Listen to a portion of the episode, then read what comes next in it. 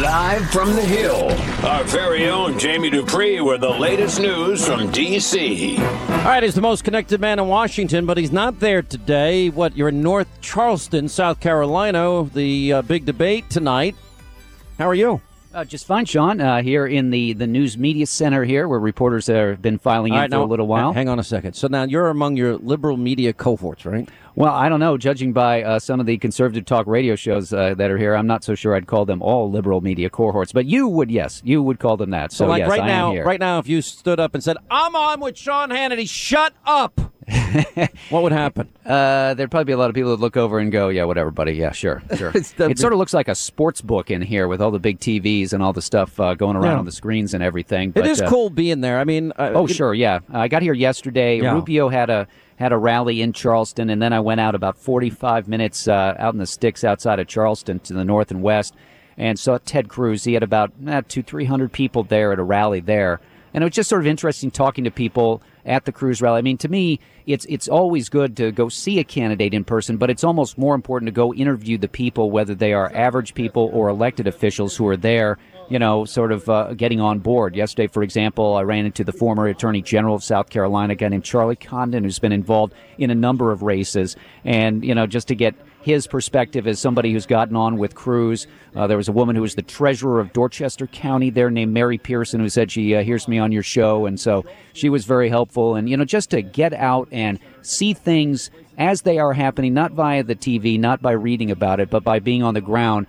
And the thing you get from the Cruz people, we'll just talk about them real quick, is that they feel like they are very well organized in this state. They fully acknowledge that they think Trump is leading here in this state, but they think that if they talk about issues and if they talk about the record of Ted Cruz as in Cruz's words, a proven conservative, sort of the unsaid thing being there that Donald Trump is not a proven conservative, they feel like that they can have an impact on the race. But, we'll have to see what happens over the next few weeks. I think a lot of people here at the debate side, we are wondering tonight, will this be the first time that we actually see Cruz and Trump engage? They've stayed away from each other, but no, I said the same thing. I think now it's going to happen tonight for two reasons. They're next to each other too on stage, so if it happens, they'll be right there. Yeah. Well, but I think, and I made this observation. I went through every candidate and offered my advice objectively. In other words, not taking into account who I think. I just went through what I think is their strengths and weaknesses. And to me, if I'm Donald Trump, I just need to not make a mistake tonight. I just need to show up tonight, let everybody else fight it out,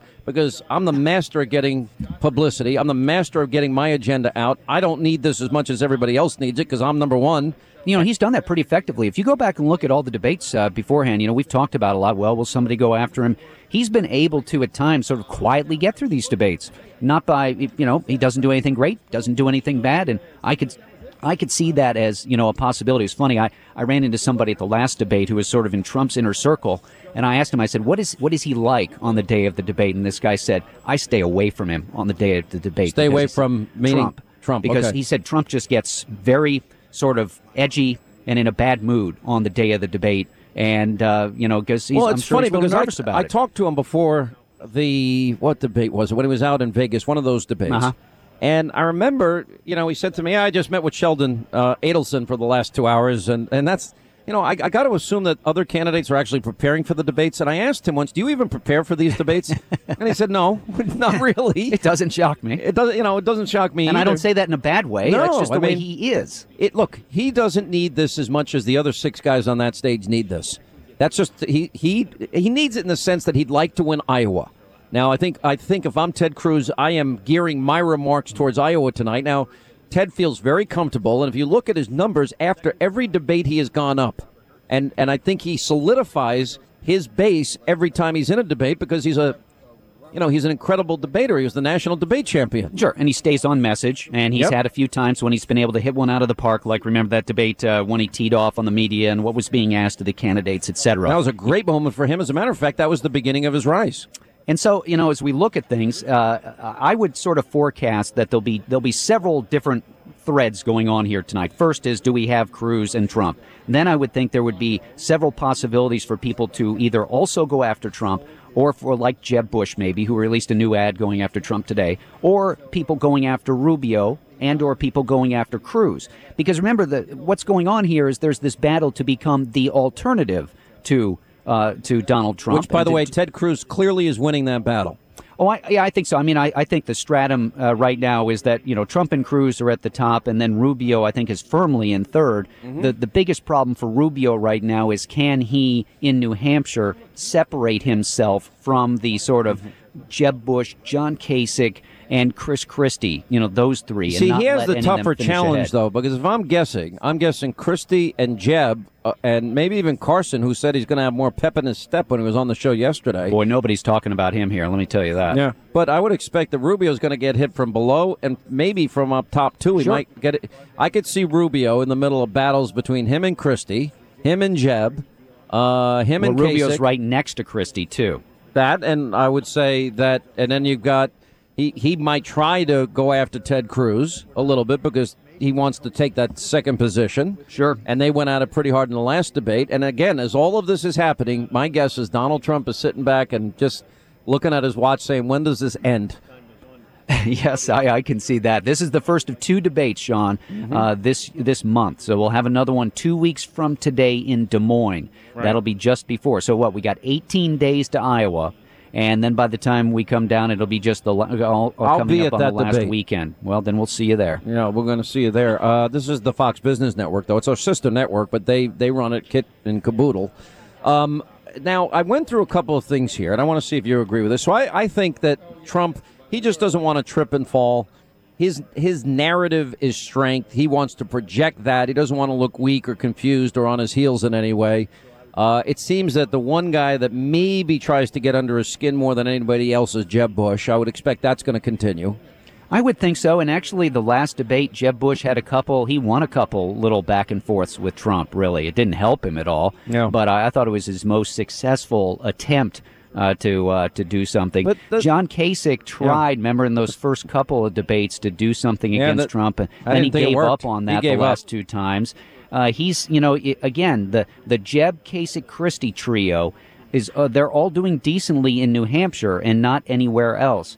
But if they can be that number two in New Hampshire, then they could get more life to come down here to South Carolina, which, you know, ironically, South Carolina was sort of put early up by the Republicans into the schedule years ago to act as the establishment firewall.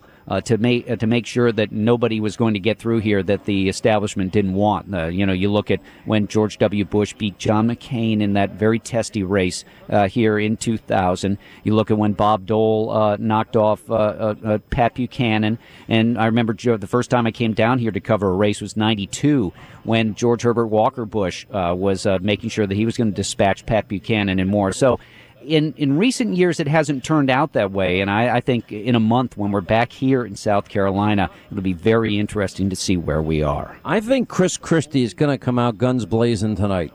I think Marco's going to be under fire more than anybody else tonight. Could be.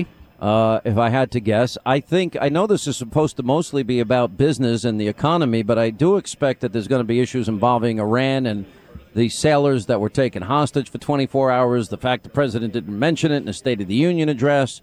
I would expect some of those things are going to come out tonight.